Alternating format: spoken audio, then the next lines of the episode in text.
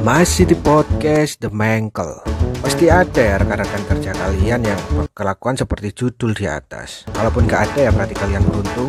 Kalaupun ada ya ya udahlah nikmatin saja ya. Biasanya kebiasaannya seperti ini nih. Cari muka Ciri khas mereka ini selalu ingin kelihatan baik ya di depan atasan, depan bos gitu ya. Sikapnya nyeleneh lah, nggak tahu malu, etika dasar nggak punya gitu. Aneh lah pokoknya. Lihat aja sekitar kalian pasti ada. Biasanya jadi pegawai nih karena orang dalam ya. Biasanya orang-orang kayak gini nih biasanya jago memanfaatkan. Biasanya orang-orang kayak gini nih bisa jadi suka memberi tugas ekstra dari atasannya, tapi memanfaatkan kamu buat ngerjain gitu. Terus kalau hasilnya bagus dia yang akuin, kalau hasilnya jelek kamu yang dicorokin ke atasan. Biasanya sibuk pamer.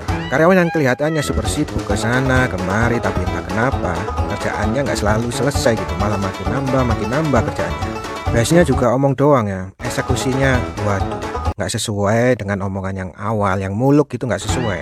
Dan sibuk pamernya tuh ada aja yang dipamerin dari barang-barang pribadi, barang-barang fasilitas kantor ikut dipamerin. Ngapain fasilitas kantor pamerin? Heran kadang saya. Ada yang memakai fasilitas kantor untuk keperluan pribadi lagi.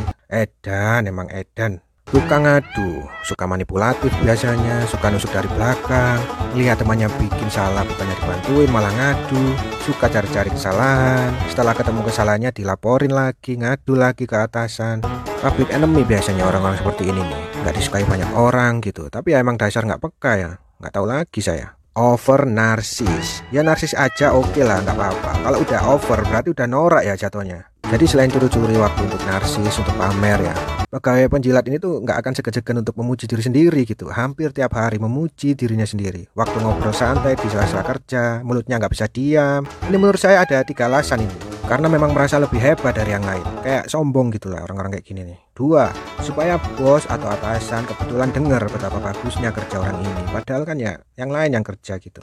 Tiga memang soft skill atau etika dasar bersosialisasinya itu nol gitu. Jadi ya suka-sukanya lah namanya juga nggak tahu malu kan? Dilansir dari tempo.co orang yang tidak tahu malu adalah orang yang menderita demensia. Wilayah otak jauh lebih kecil dibanding normal gitu. Daerah itu sebenarnya sangat penting bagi reaksi ini.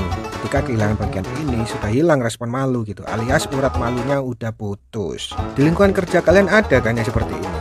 Atau kalian sendiri?